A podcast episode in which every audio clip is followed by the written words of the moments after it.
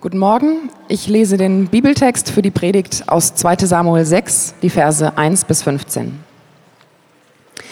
David rief die Elite der wehrfähigen jungen Männer Israels zusammen, etwa 30.000 Mann, und zog mit ihnen nach Bala im Gebiet des Stammes Juda.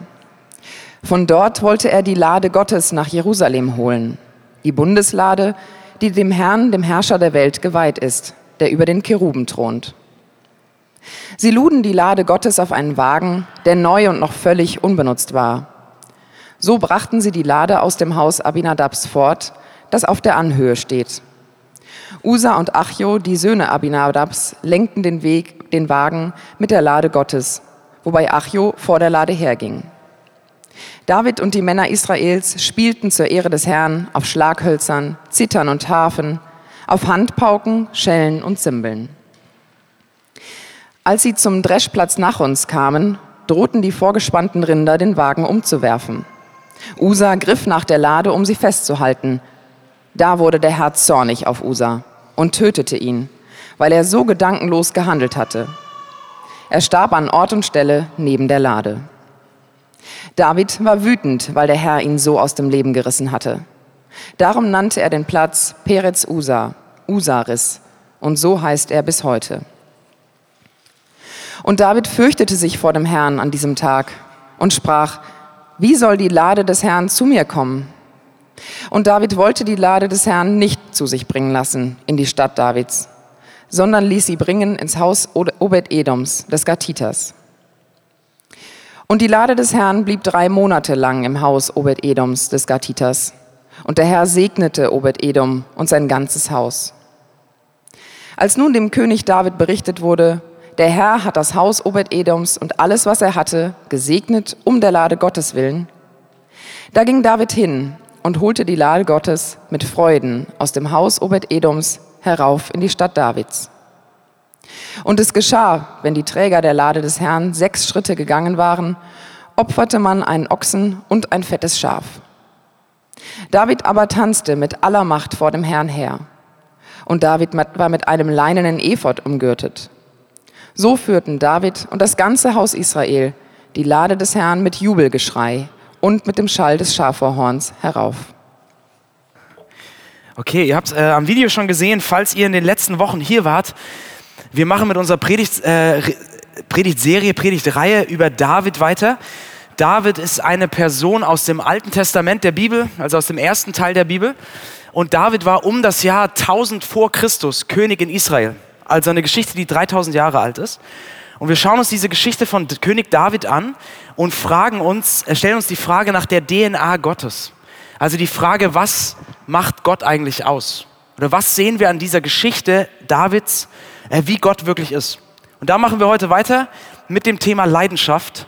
Äh, und bevor wir damit anfangen, würde ich gern zu Beginn noch einmal beten, dass Gott uns hilft, diesen Text zu verstehen, der nicht ganz ohne war, habt ihr gehört. Ähm, und dann legen wir los. Danke, Vater, dass du uns ähm, Texte gibst in der Bibel, die, die zeigen, wie du mit Menschen umgegangen bist und die uns zeigen, wie du mit David umgegangen bist damals, vor so langer Zeit. Und ich bitte dich jetzt für die kommenden Minuten, dass du uns hilfst, diesen Text zu verstehen und dass du uns vor allem hilfst, dich zu verstehen, äh, damit wir lernen, wie du auch heute mit uns umgehst und äh, ja, was wir mitnehmen können für uns, für unseren Alltag hier in Hamburg. Amen. Gibt es Gibt es Dinge in eurem Leben, für die ihr eine Leidenschaft habt? Für die ihr so richtig leidenschaftlich seid, ja? Dinge, für die ihr euch absolut begeistern könnt. Habt ihr sowas? Seid ihr leidenschaftlich für irgendwas? Ich wollte in der Vorbereitung so ein bisschen querlesen zu dem Thema Leidenschaft und ich muss zugeben, ich war sehr zögerlich bei Google dieses Wort Leidenschaft oder Passion einzutragen, weil ich mir nicht ganz sicher war, was da kommt, aber es war alles jugendfrei. Und ähm, ich habe nochmal gemerkt beim Querlesen, in wie vielen Bereichen unseres Lebens wir von Leidenschaft sprechen. Ja, wir sprechen natürlich über Leidenschaft in der Liebe. Man fragt sich, welche Rolle spielt Leidenschaft eigentlich für eine Liebesbeziehung? Was, wenn Leidenschaft weg ist? Wie kommt sie wieder? Und so fort. Wir reden über Leidenschaft in der Liebe. Wir reden über Leidenschaft äh, bei unseren Hobbys, bei Dingen, die uns begeistern. Ja, wir sagen Sachen wie, ich bin ein leidenschaftlicher Koch oder ich bin ein passionierter Läufer oder ich bin ein leidenschaftlicher Kaffeeliebhaber oder Gin-Sortenverkoster oder Tulpenzüchter oder was auch immer euch begeistert. Ja? Leidenschaft. Und ein Bereich, wo Leidenschaft auch sehr, sehr stark vorkommt, ist unser Berufsleben. Ich habe unzählige Artikel gefunden, die über Leidenschaft oder Begeisterung in Bezug auf den Beruf sprechen. Nämlich diese Frage, was begeistert mich? Wofür, wo, wofür will ich mein Leben einsetzen? Womit will ich mein Leben verbringen? Wofür habe ich Leidenschaft? Diese Frage begegnet einem immer wieder. Und sie begegnet einem manchmal so am Anfang des Berufslebens, wenn man sich fragt, was will ich machen? Was begeistert mich? Oder sie begegnet einem manchmal dann nach 10 oder 20 Jahren, wenn man sich fragt, okay, das, was ich mache, ist das eigentlich das, was mich begeistert? Und ich erinnere mich, ich saß letztes Jahr in so einer Coaching-Runde mit Leuten aus ganz vielen Branchen aus der Stadt und wir hatten einen Referenten eingeladen und dieser Mann war im, im hohen Management, im Marketing gewesen und hat dann irgendwann nach 15 Jahren gemerkt, das begeistert mich überhaupt nicht und hat angefangen, wie es sich 2018 so gehört, sein eigenes Craft-Bier zu brauen und hat jetzt hat erzählt voller Leidenschaft von verschiedenen Hopfensorten und ist jetzt sehr erfolgreich mit dem, was seine Leidenschaft ist. Also ganz verschiedene Bereiche unseres Lebens, wo wir über Leidenschaft reden. Und meine Frage an euch heute Morgen, egal ob ihr regelmäßig hier ins Hamburg-Projekt kommt oder ob ihr ganz neu euch so an Gott und Glauben rantastet, meine Frage an euch ist, wie ist das mit Gott? Ist Gott jemand, der euch begeistert? oder der euch begeistern könnte. Ja, für diejenigen von euch, die vielleicht schon länger Christen sind, ist Gott noch jemand, der euch begeistert? Habt ihr noch eine Begeisterung für Gott? Oder würdet ihr sagen, dass euer Glaube noch leidenschaftlich ist? Oder für diejenigen von euch, die sich neu mit Glauben beschäftigen, rantasten, glaubt ihr oder denkt ihr, dass Gott jemand sein könnte, der euch persönlich begeistert? Dass Gott nicht nur mit Tradition zu tun hat oder mit schönen Gebäuden oder mit irgendwelchen theologischen Gedankengebilden, sondern glaubt ihr, dass Gott jemand ist, der euch persönlich begeistern könnte? Und ich habe ähm, viele Gespräche schon im Hamburg-Projekt mit einigen von euch gehabt und ich kenne das auch aus meinem Leben, dass man, äh, was ich gehört habe in diesen Gesprächen, war von vielen, dass, naja, weißt du, ich bin Christ, ich, ich glaube seit Jahren, das ist ein Teil meines Lebens, aber ich würde mir eigentlich wünschen, dass mein Glaube wieder lebendiger wird. Ja, das ist so da, das läuft so mit, das ist aber irgendwie relativ langweilig geworden. Das ist so ein Grundrauschen, aber es ist nicht begeisternd. So, wie könnte das passieren? Wie, könnte, wie könnten wir eine Begeisterung für Gott finden? Ob das zum ersten Mal ist oder vielleicht ganz wieder neu. Wie könnte das aussehen? Und bei diesem Text, den wir gerade gelesen haben, sehen wir, dass am Ende des Textes David singt und tanzt und voller Begeisterung und Jubelgeschrei ist und völlig begeistert ist von Gott. Aber um dahin zu kommen, musste erst seine Sicht von Gott verändert werden und seine Haltung Gott gegenüber musste verändert werden. Und so ist er zu einer Begeisterung für Gott gekommen. Und das möchte ich gerne anschauen mit euch, wie wir das finden könnten, diese Begeisterung und wie Gott unsere Sicht von ihm verändern will und unsere Haltung ihm gegenüber. Und dafür schauen wir uns mal diesen Text an, okay? Und wir gehen in drei Gedanken durch diesen Text. Und diese drei Gedanken sind erstens eine schockierende Wahrheit, zweitens unsere Reaktion darauf und dann drittens der Weg zu echter Begeisterung, der Weg zu echter Leidenschaft. Schockierende Wahrheit, unsere Reaktion, der Weg zu echter Leidenschaft. Okay? Wir steigen einmal ein. Äh, eine schockierende Wahrheit. Ähm, der Lebensbericht von David ist der längste Lebensbericht irgendeiner Person, der uns aus der Antike vorliegt. Und deswegen müssen wir in der Predigtreihe immer mal wieder so große Sprünge in der Geschichte machen. Ja? Und wir haben jetzt einen großen Sprung gemacht von letzter Woche. Deswegen lasst mich euch einmal kurz abholen, wo wir gerade sind in der Geschichte. David war ein junger Mann in Israel und er hatte in, im Kampf diesen riesenhaftigen äh, Krieger Goliath besiegt. Vielleicht schon mal gehört, David gegen Goliath. Und aufgrund dieser Heldentat war David an den äh, Hof des Königs Sauls gekommen und er war an diesem Hof sehr schnell aufgestiegen zu einem bedeutenden General in der königlichen Armee. Aber weil David so erfolgreich war und so beliebt, wurde Saul, der König, äh, eifersüchtig, neidisch auf ihn und hat mehrmals versucht, ihn umzubringen. So, und deswegen ist David geflohen und er hat mehrere Jahre auf der Flucht verbracht, im Exil. Er musste sich immer wieder verbergen vor Saul. Das ging mehrere Jahre so. Und dann ist König Saul nach einigen Jahren in den Krieg gezogen gegen ein anderes Volk und er ist in diesem Krieg umgekommen. Und als Saul gestorben war, kam David zurück aus dem Exil und das Volk hat ihn zum König gekrönt. Ja? Und David war zu dem Zeitpunkt ungefähr 30 Jahre alt, als er König wurde. Und die erste Sache, die er gemacht hat, als er König wurde, war dann, er hat seine Soldaten genommen und er hat Jerusalem eingenommen. Ja, Jerusalem war von den Jebusitern bewohnt.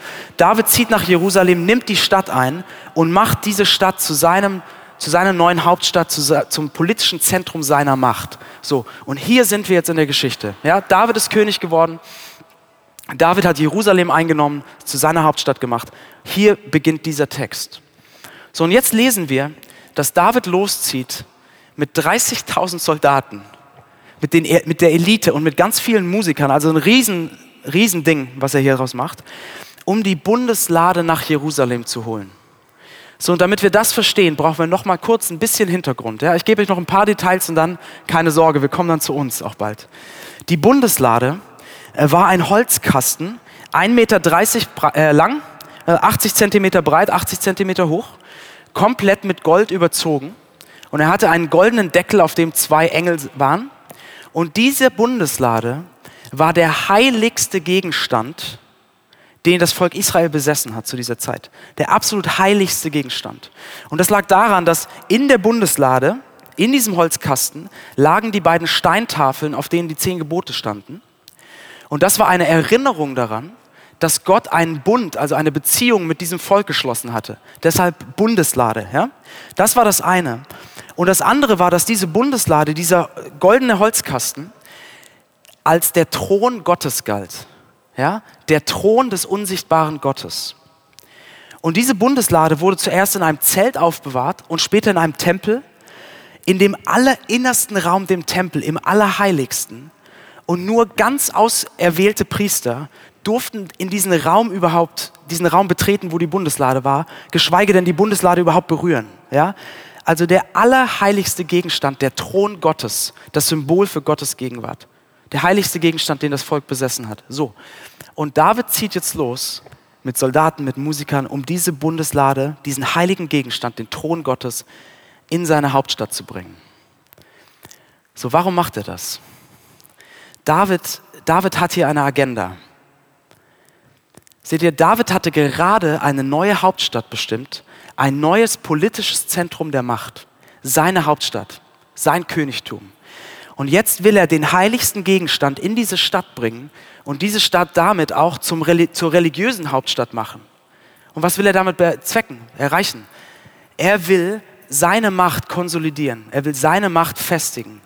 Er will das Volk zusammenbringen. Er will das Volk einen um diese neue Hauptstadt, um seine Macht als König. Das ist seine, das ist seine Agenda hier. Das sind die Interessen, die er verfolgt. Und es gab eigentlich ganz genaue Anweisungen, wie dieser heilige Gegenstand, diese Bundeslade transportiert werden sollte. Anweisungen, die Gott selbst gegeben hatte. Ja? Aber David liest diese Anweisungen nicht, sie sind ihm komplett egal, er missachtet sie auch, er, er fragt überhaupt nicht danach. Denn David geht es hier nicht, David geht es hier nicht um die Heiligkeit Gottes, David geht es hier nicht um die Größe Gottes, David geht es hier nicht zuerst darum, Gott zu ehren, sondern David geht es hier darum, dass er Gott zu sich bringt für seine Interessen und nach seinen Vorstellungen, um seine Agenda zu verfolgen. So geht David hier mit Gott um. Das ist, was er tut. Und das Ganze, äh, ihr habt es gelesen, das Ganze endet dramatisch. Ja? Das Ganze endet dramatisch. Der, der Ochsen, die Ochsen, die diesen Karren gezogen haben, kommen ins Straucheln. Der Wagen fängt an zu wanken. Und Usa, einer der Männer, der die Lade transportieren sollte, er hat gute Absichten. Er greift nach der Lade, um sie festzuhalten, damit sie nicht fällt. Gute Absichten. Und er, und er fällt tot zu Boden und stirbt. Und man, man kann sich richtig vorstellen, glaube ich, wie dieser Tross von 30.000 Menschen anhält und jede Flöte verstummt und alle sind schockiert. David ist schockiert. Und ich glaube, wir lesen auch diesen Text und denken, was um alles in der Welt. Ja. Und die ganze Freude ist weg und alles ist still und wartet, was soll das? Auf dieser Straße nach Jerusalem zeigt Gott David und dem Volk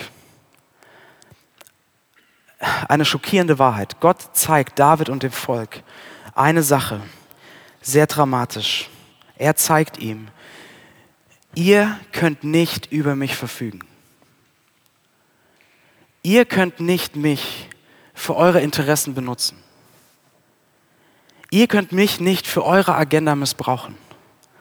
Ihr könnt mit, mir nicht so umgehen, wie es euren Vorstellungen einfach entspricht. Ihr könnt nicht über mich verfügen, damit ich das tue, was ihr gerade wollt. Dafür bin ich viel zu groß. Dafür bin ich viel zu heilig.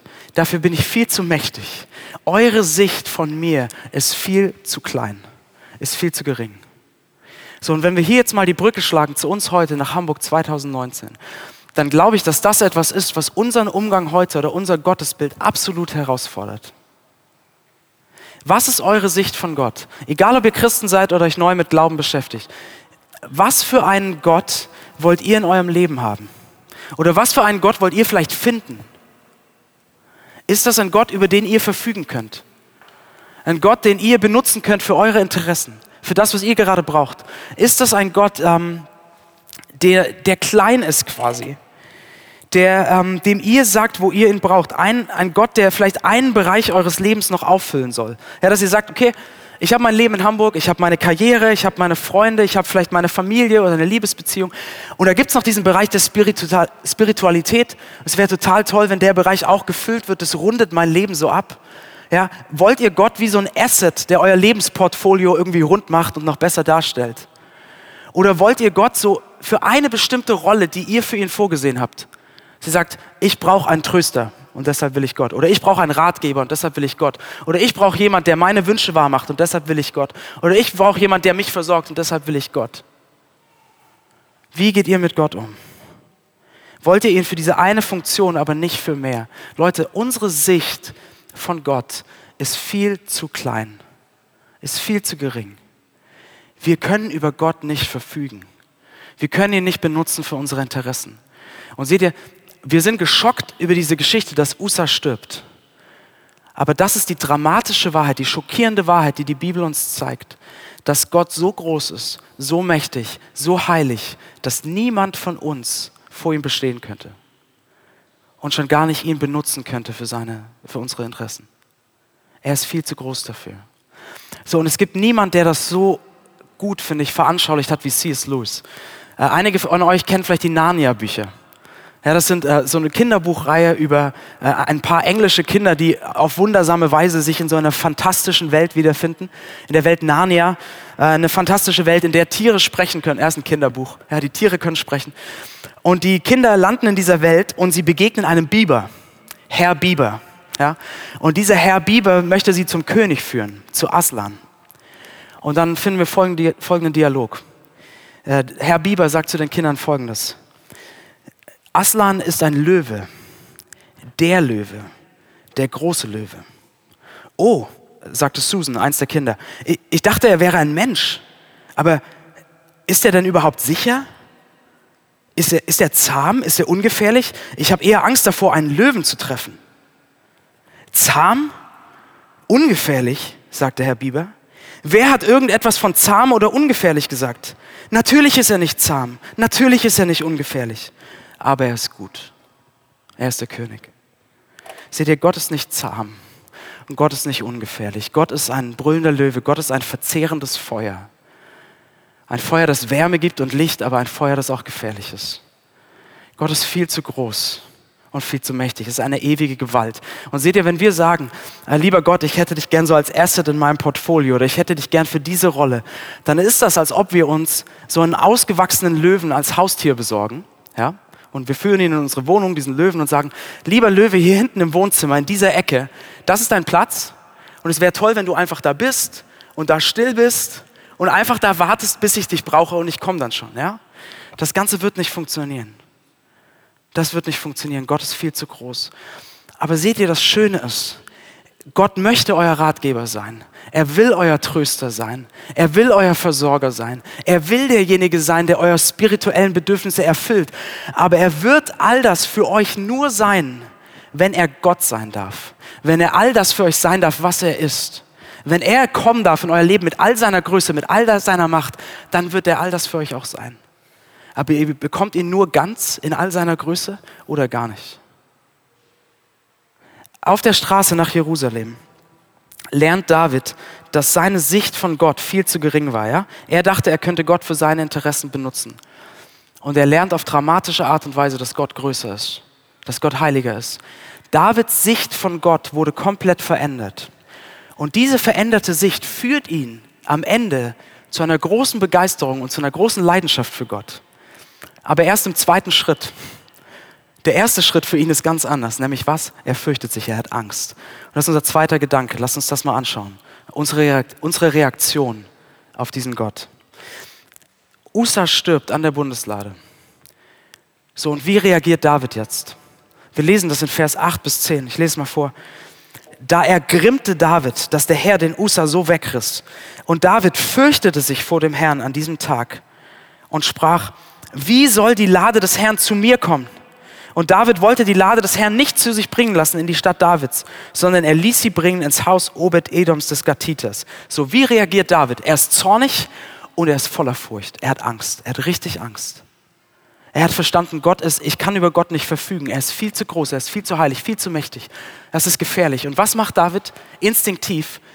Er bringt Distanz zwischen sich und Gott. Er bringt Distanz zwischen sich und die Lade. Er sagt, wie um alles, wie soll das gut gehen, wenn der Thron Gottes, wenn Gott selbst zu mir kommt? Wie soll das gut? Das kann nicht gut gehen. Er schafft Distanz zwischen sich und Gott. Er sagt, diese Bundeslade kommt nicht zu mir. Lass sie uns in dieses Haus da bringen. Obed Edom, viel Spaß. Ja. Ähm, er schafft Distanz zwischen sich und Gott. David glaubt immer noch an Gott. David hat immer noch Gott in seinem Leben. Aber hält Gott auf eine Distanz, die für ihn sicher ist, mit der er sich wohlfühlt. Ja? Und ich glaube, das ist doch eine Dynamik, die wir sehr leicht nachvollziehen können aus unserem Alltag. Vielleicht habt ihr in eurem Unternehmen, für das ihr arbeitet, vielleicht gibt es in diesem Unternehmen einen hohen Executive irgendwo, der einen sehr hohen Anspruch hat und der jeden Fehler sieht. Ja, oder vielleicht hattet ihr an der Uni oder habt gerade so einen Prof, der so genau ist und der sehr streng korrigiert. So, wie wollen wir solche Leute in unserem Leben haben? Mit Distanz. Definitiv. Ja, dass wir nicht in der Abteilung von diesem Executive sind, nicht in dem Seminar von diesem Prof. Wir wollen Distanz. Und auf die Distanz kann man diese Leute auch wirklich wertschätzen. Kann man sehen, wow, das ist, das ist, das ist ein guter Executive, der versteht sein Fach. Ja? Das ist ein richtig guter Prof. Wir können die wertschätzen und gut finden, solange sie nicht zu nah an uns dran sind. Weil das ist viel zu gefährlich. Und genauso geht es David hier. Ja? David schafft Distanz zwischen sich und Gott. Eine Distanz, die so, gerade so weit ist, dass er sich gut damit fühlt dass er das irgendwie kontrollieren kann. So, und ich glaube, das ist etwas, was wir ganz genauso machen. Dass wir ganz genauso mit Gott umgehen, dass wir Gott auf Distanz halten, so dass wir uns damit wohlfühlen. Und wir machen das auf ganz unterschiedliche Arten und Weisen. Lass, lass mir euch das kurz zeigen. Ich glaube, wir machen das anders als David. Ja, niemand von uns hat wahrscheinlich Angst, dass wir sterben oder tot umfallen, wie David die Angst hatte. Aber auch wir halten Gott auf Distanz, weil wir die Sorge haben. Und das ist eigentlich die gleiche Grundmotivation wie bei David. Weil wir Sorge haben, dass wenn wir Gott zu nah ranlassen, es negative Konsequenzen hat. Es uns zu sehr einschränkt. Es, unser, es zu viel fordert. So, wie machen wir das? Seht ihr, eine Art und Weise, wie wir Gott auf Distanz halten, ist äh, durch einen eher allgemeinen Glauben. Ja? Ähm, vielleicht war das bisher so in eurem Leben, dass man hat so einen allgemeinen Glauben an eine Gottheit, so wie viele Leute in Deutschland tatsächlich noch an irgendein göttliches Wesen glauben. Man hat einen allgemeinen Glauben an Gott, aber dieser Glaube hat keine Auswirkung auf den Alltag. Und der, der britische Autor Terry Eagleton, selbst kein Christ, äh, der hat das, hat das gut verglichen, wie so, ein, wie so ein Glaube ist. Er hat gemeint, äh, so ein Glaube, da ist es, mit Gott ist es wie mit Alkohol, sagt er. Ja, es ist gut, aber sobald es anfängt, das persönliche Leben zu beeinträchtigen, sollte man schnell damit aufhören. Ja? Das ist so ein Umgang mit Gott, dass man sagt, Gott, du bist irgendwie da und du bist gut, aber nicht näher. Das kann so ein ganz allgemeiner Glaube an Gott sein. Oder das kann ein sehr traditioneller christlicher Glaube sein. Ja, man ist vielleicht so aufgewachsen, man kannte das, die ganze Familie ist immer an Weihnachten und Ostern in die Kirche gegangen, man ist vielleicht konfirmiert oder gefirmt und man bezeichnet sich als Christ, aber das spielt überhaupt keine Rolle für den Alltag. Seht ihr, das ist ein Glaube auf Distanz. Man hält sich Gott irgendwie warm, also man ist noch nicht bereit, Gott wirklich aufzugeben.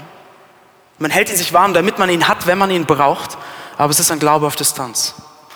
Oder eine andere Art und Weise ist, ich habe vor kurzem einen Artikel gelesen in der Zeit, wo ein junger Mann ähm, davon schreibt, wie er glaubt, aber Gott irgendwie doch nicht an sich ranlassen will, aus der Angst, sich zu sehr festlegen zu müssen. Ja, und das ist vielleicht was, was gerade so die Jüngeren von euch äh, vielleicht resoniert, was er schreibt. Er schreibt an Gott quasi und er sagt folgendes. Wir lieben dich nicht, also Gott, wir lieben dich nicht, weil wir eine Scheißangst vor der Liebe haben. Nicht nur vor der Liebe zu dir, sondern generell. Du bist eben das erste Opfer. Denn dich lieben heißt, sich festzulegen, so richtig, volle Kanne, nicht nur interessiert zu klicken, sondern hinzugehen. Die Liebe zu dir ist eben nicht, ach, mal schauen, dafür ist sie viel zu intim. Wir sind die mit dem Vielleicht-Knopf fürs Leben nach dem Tod, weil wir zu viel Schiss haben, uns auf was einzulassen, das für immer sein könnte. Genau das Gleiche. Gott auf Distanz halten, aus einer Angst, aus der Angst, sich zu sehr festlegen zu müssen, sich zu sehr hingeben zu müssen, zu sehr das eigene Leben investieren zu müssen. So, aber selbst für diejenigen von euch, die vielleicht jede Woche hierher kommen, für die Glauben vielleicht eine große Rolle in eurem Leben spielt, ich glaube, auch wir haben Strategien, um Gott auf Distanz zu halten. Das könnte so sein, man kommt jede Woche in den Gottesdienst, man hört sich das alles an, aber man zögert, Teil von einer verbindlichen Gemeinschaft zu werden oder sich richtig reinzugeben, weil dann, man kann seine kritische Distanz wahren. Ja? Man kann so ein bisschen seine kritische Distanz wahren, man kann manches nicht gut finden, manches anders sehen, man muss sich nicht zu sehr reingeben. Man hält Gott auf Distanz. Oder man weiß eigentlich genau, dass es da ein Thema in unserem Leben gibt, an das Gott ran möchte. Und wir haben das verstanden. Aber wir sagen, ja, Gott mache ich. Wenn, ich. wenn ich dann mal Zeit habe und die und die Lebensphase erreicht habe, dann werde ich mich dem stellen. Wir halten Gott auf Distanz. Oder lass mich eine herausfordernde noch nennen. Ähm, man kann wunderbar als Christ oder auch hier im Hamburg-Projekt Gott auf Distanz halten, indem man sich hinter einem Relativismus versteckt. Ein Relativismus, der sagt, bei all den Themen, die vielleicht zu herausfordernd sein könnten für das eigene Leben, für die Themen, wo wir zu viel verändern müssten in unserem Leben, wenn es um Geld geht, um Dienen, um Sex, um Nächstenliebe, keine Ahnung was. Man kann Gott auf Distanz halten, indem man sagt, ja, lieber Herr Pastor, oder lieber Matthias, niemand sagt der Herr Pastor von euch. Es sollte auch nicht. Ähm, ja, lieber Matthias, das ist eben die Art und Weise, wie du die Bibel auslegst. Und ich sehe das anders. Und bitte versteht mich überhaupt nicht falsch hinterfragt alles, was ich sage oder Daniel und Dominik. Prüft alles, was wir sagen. Schluckt das nicht einfach, überhaupt nicht. Sondern prüft, ob das wirklich das ist, was in der Bibel steht. Aber man kann wunderbar Gott auf Distanz halten, indem man sagt, das ist eine Auslegung, die teile ich nicht, aber man schaut selber selbst nie nach, was da eigentlich steht. So, wir halten Gott auf Distanz, weil wir Angst haben. Wie David, nicht vielleicht um unser Leben, aber Angst, dass es zu viele Konsequenzen haben könnte, wenn wir ihn ganz nah ranlassen. Dass es uns vielleicht zu sehr einschränkt in unserer persönlichen Freiheit. Dass es zu viel Umkehr fordert oder Veränderung oder Nachfolge oder Hingabe oder Entscheidung. Wir halten Gott auf Distanz, so dass Gott die Rolle erfüllt, die wir für ihn haben, aber nicht mehr. So, wo macht ihr das? Wo haltet ihr Gott auf Distanz? Wo habt ihr Angst, ihn zu nah ranzulassen? So, wir wollen ja eigentlich über Leidenschaft reden. Und wir haben bis jetzt in dieser Geschichte, bis zu diesem Punkt, haben wir zwei Dinge in der Geschichte gefunden, die jede Leidenschaft und jede Begeisterung für Gott wegnehmen. Und das ist zum einen die falsche Sicht von Gott. Unsere Sicht von Gott ist viel zu klein, viel zu gering, viel zu schwach. Und so ein Gott wird euch nie begeistern. Nie. Weil er dafür viel zu klein ist, viel zu ohnmächtig, viel zu unbedeutend. Und das andere ist die falsche Haltung Gott gegenüber. Wir halten Gott auf Distanz, weil wir Angst haben, dass die Konsequenzen zu einschneidend sein könnten. Ja? Aber ihr seht ja, auf Distanz wird nie Begeisterung entstehen. Eine Begeisterung für Gott wird nie aus der Distanz entstehen. Wenn wir Gott auf Distanz halten, wird Glaube immer flach bleiben, wird Glaube immer langweilig bleiben, wird Glaube nie lebensverändernd sein. Und wir werden ihn nie wirklich kennenlernen sondern es sind diese beiden Dinge, die uns abhalten davon, begeistert zu sein für Gott. Wir, unsere Sicht von seiner Größe ist viel zu klein und wir halten ihn weg. Aber am Ende des Textes sehen wir, bei David hat sich alles verändert. Er ist voller Begeisterung, er ist voller Leidenschaft. So wie ist das geschehen? Und wie könnten wir das finden? Und das ist unser letzter Gedanke. Der Weg zu echter Leidenschaft. So am Ende des Textes, David zieht nochmal los, ein zweites Mal, um die Bundeslade zu holen. Er holt die Bundeslade aus dem Haus von Obed-Edom und bringt sie nach Jerusalem. Und wir sehen hier bei diesem zweiten Versuch, dass Davids Sicht von Gott und Davids Haltung Gott gegenüber sich komplett verändert haben. Davids Sicht hat sich verändert. Ja? Er hat verstanden, wie groß, wie mächtig, wie heilig Gott ist. Er hat verstanden, dass Gott dieses verzehrende Feuer ist. Und deshalb geht er jetzt ganz anders ran. Er transportiert diese Bundeslade jetzt nicht mehr mit einem Wagen, sondern er transportiert sie jetzt so, wie Gott selbst es vorgeschrieben hatte. Mit Trägern, mit den Stangen, wie es vorgeschrieben war. Das heißt, David sagt, es geht nicht mehr um meine Vorstellungen, es geht um Gottes Vorstellungen. Und alle sechs Schritte, stellt euch das vor. Eins, zwei, drei, vier, fünf, sechs. Alle sechs Schritte auf dem Weg von dem Haus von Obed-Edom bis in den Palast werden Tieropfer dargebracht. Das heißt, nach sechs Schritten hält der ganze Tross an und es werden Tieropfer dargebracht. Unvorstellbar für uns, super befremdlich, aber ein Ausdruck damals von David des Dankes und der Anbetung Gott gegenüber. Und David trägt jetzt so ein leinenes Ephod. Kann man erstmal nichts mit anfangen. Das war ein Priestergewand. Ja? David trägt ein Priestergewand und sagt damit, ich diene Gott. Meine Sicht von Gott ist nicht mehr, dass er mir dienen soll, dass ich ihn benutzen will für meine Interessen, sondern ich bin hier und ehre ihn. Ja. David hat diese, hat diese neue Sicht von Gott. Er sieht seine Größe, er ist voller Demut. Und gleichzeitig hat Davids Haltung Gott gegenüber sich komplett verändert. Er hält Gott nicht mehr auf Distanz. Er hat keine Angst mehr, er hat keine Sorge mehr, sondern er holt Gott nah. Er holt Gott zu sich, den Thron Gottes in sein Haus. Und voller Begeisterung, voller Leidenschaft, er tanzt und singt und tanzt den ganzen Weg vor dieser Bundeslade. Seine Haltung hat sich komplett verändert. Warum? Was ist hier passiert? Was hat ihn so verändert?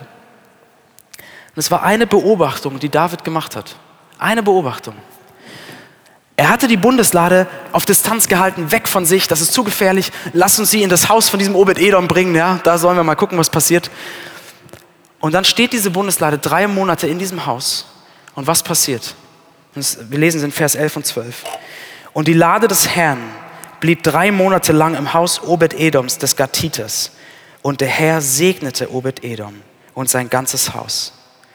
Als nun dem König David berichtet wurde, der Herr hat das Haus Obed-Edoms und alles, was er hatte, gesegnet, um der Lade Gottes willen, da ging David hin und holte die Lade Gottes mit Freuden. Mit Freuden, keine Angst mehr, Begeisterung und Freude. Warum? David hat den Charakter Gottes neu verstanden. David hat das Herz Gottes neu verstanden.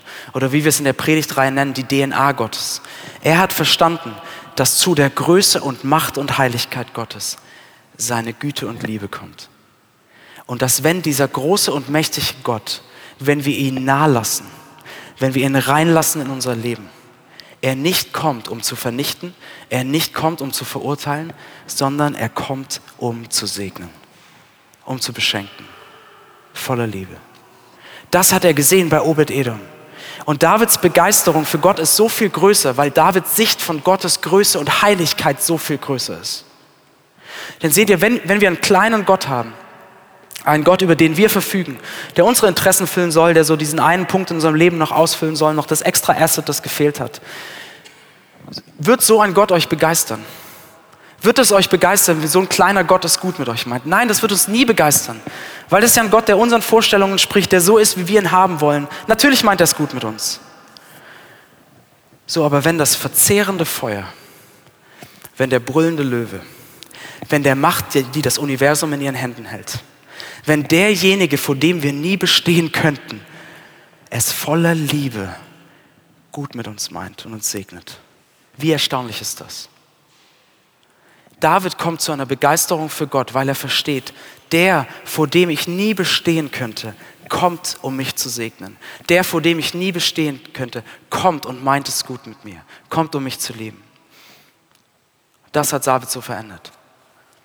Und alles, was David dafür hatte, um das zu verstehen, war diese kleine gute Nachricht, die ihm gebracht wurde, dass Gott Obed-Edom gesegnet hat. Das war alles, was David hatte und was ihn das hat verstehen lassen. Und Leute, wisst ihr was? Wir haben so eine größ viel größere gute Nachricht als diese kleine gute Nachricht von Obed-Edom. Wir haben die gute Nachricht von Jesus Christus. Die gute Nachricht, die uns so viel mehr nochmal zeigt, dass Gottes Macht und Größe, der, vor dem wir nie bestehen könnten, kommt, zu uns kommt, um zu segnen. Ja, die Geschichte von Jesus Christus erzählt uns, dass der Gott, der das verzehrende Feuer ist, der brüllende Löwe, die ewige Macht, Mensch wird, um uns nahe zu kommen. Und er kommt nicht, um zu verurteilen, er kommt nicht, um zu vernichten, er kommt, um zu segnen, er kommt, um zu lieben, er kommt, weil er es gut mit uns meint. Und wie gut er es mit uns meint, sehen wir schließlich an diesem Höhepunkt der Geschichte von Jesus am Kreuz. Denn wisst ihr, wir hatten Gott auf Distanz gehalten. Wir hatten Gottes Größe verachtet. Wir hatten Gott klein gemacht, sodass er in unsere Vorstellungen passt. Wir hatten seine Größe abgelehnt und weggeschoben. Und das Einzige, was, die, was wir verdient gehabt hätten, wäre, dass Gott so mit uns umgeht, dass er uns wegschiebt, dass er uns verachtet, dass er uns nicht haben will. Wenn er sagt, ihr wollt mich nicht, ich will euch nicht. Aber Jesus Christus liebt uns mit so einer leidenschaftlichen Liebe dass er dieses Urteil, das Gott über uns gesprochen hätte, auf sich nimmt. Und dass dieses verzehrende Feuer, das Usa getroffen hat, nimmt Jesus Christus auf sich. Dieses verzehrende Feuer. Er stirbt am Kreuz, damit wir nur die Wärme und das Licht dieses Feuers bekommen, nur den Segen. Er stirbt, damit wir das finden. Das heißt, am Kreuz und im Evangelium, in der guten Nachricht von Jesus Christus sehen wir, der, vor dem wir nie bestehen könnten, der, der das verzehrende Feuer ist, meint es gut mit uns, liebt uns. Und wenn wir das im Ansatz sehen, dann wird Gott unsere Begeisterung, dann wird Gott unsere Leidenschaft, weil das bedeutet, dass die Hände, die dieses, dieses Universum tragen, sind die Hände, die euch jetzt halten. Und der brüllende Löwe ist jetzt derjenige, der euch beschützt. Und derjenige, der mit seinem Wort diese Welt in die Existenz gerufen hat, ist derjenige, der jetzt mit seinem Wort euch zusagt, ihr seid meine Kinder. Und der, dem die Reichtümer des Himmels zur Verfügung stehen, ist derjenige, der euch nie vergessen wird und der euch versorgt. Und derjenige, der allgegenwärtig ist und allmächtig, ist der, der euch umgibt mit seiner Liebe. Der, vor dem wir nicht bestehen könnten, ist der, der uns liebt, ist der, der es gut mit uns meint. Fehlt euch Begeisterung für Gott? Fehlt euch Begeisterung in eurem Glauben? Dann ist eure Sicht von Gott zu klein. Dann habt ihr einen kleinen Gott, der euch nicht begeistert. Oder eure Sicht von seiner Güte ist zu klein. Dann schaut auf Jesus Christus und schaut auf das Kreuz, wo die ganze Macht Gottes und die ganze Liebe Gottes zusammenkommt. Und ihr seht, der, vor dem wir nicht bestehen könnten, ist der, der euch liebt. Und ich möchte euch gerne eine, eine Herausforderung mitgeben am Ende, jetzt ganz am Ende. Und das ist, wenn dieser Gott es wirklich so gut mit euch meint, wenn diese größte Macht so in euer Leben kommen will, nahe kommen will, um euch zu segnen, wenn er es so gut mit euch meint, dann gebt oder fangt an, eure Distanz aufzugeben. Fangt an, eure Distanz aufzugeben. Und für manche von euch würde das vielleicht bedeuten, dass ihr zum ersten Mal einen Schritt tretet aus so einem allgemeinen Glauben an irgendwie Gott oder irgendwie das, den christlichen Gott heraus und dass ihr zum ersten Mal einen Schritt wirklich auf diesen Gott zutretet und sagt, Jesus, meine Sicht von deiner Größe war viel zu klein und meine Sicht von deiner Liebe war aber auch viel zu gering. Aber ich will dich naheholen, so wie David dich nahegeholt hat. Dann sagt ihm das im Gebet. Oder sucht euch vielleicht Leute hier, denen ihr vertraut, die ihr kennt und betet das mit ihnen gemeinsam. Gebt diese Distanz auf. Und für andere von euch, die vielleicht schon lange Christen sind, die vielleicht jede Woche hier oder im Mireissaal sind, würde das vielleicht bedeuten, die Distanz neu aufzugeben und Gott neu nah an euch ranzulassen. Leute, wo sind, wo sind die Schmerzen, an die ihr Gott nicht ranlasst? Wo, an welche Wunden lasst ihr ihn noch nicht ran? An welche Schätze lasst ihr ihn noch nicht ran? An welches Selbstbild, das ihr von euch selbst habt, lasst ihr ihn noch nicht ran? Weil ihr vielleicht Angst habt, dass die Konsequenzen negativ wären. Leute, schaut euch Jesus Christus an. Dieser Gott kommt nah, will nahe kommen. Er will eure Leidenschaft werden. Und wenn er kommt mit all seiner Größe, dann kommt er, um zu segnen.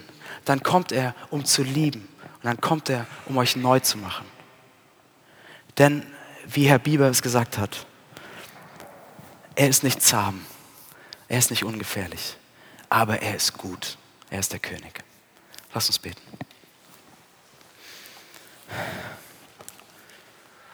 Jesus Christus, du bist der Große, der klein geworden ist für uns. Und du bist der Mächtige, der schwach geworden ist für uns. Und du bist die Ewigkeit, die gestorben ist für uns am Kreuz. Ich danke dir, Jesus, dass du das Urteil Gottes getragen hast, dieses verzehrende Feuer, damit wir nichts anderes bekommen als Gottes Liebe, Gottes Nähe, Gottes Segen. Jesus, du liebst uns mit so einer leidenschaftlichen Liebe, dass du ans Kreuz gegangen bist für uns und du willst nahe kommen. Du willst reinkommen in unser Leben. Du willst reinkommen mit deinem Segen und mit deiner Liebe. Und du, du weißt, wo wir dich auf Distanz halten. Und ich bitte dich, dass du unsere Distanz durchbrichst und dass du auf deine liebevolle Art und Weise nahe kommst und uns neu machst. Amen.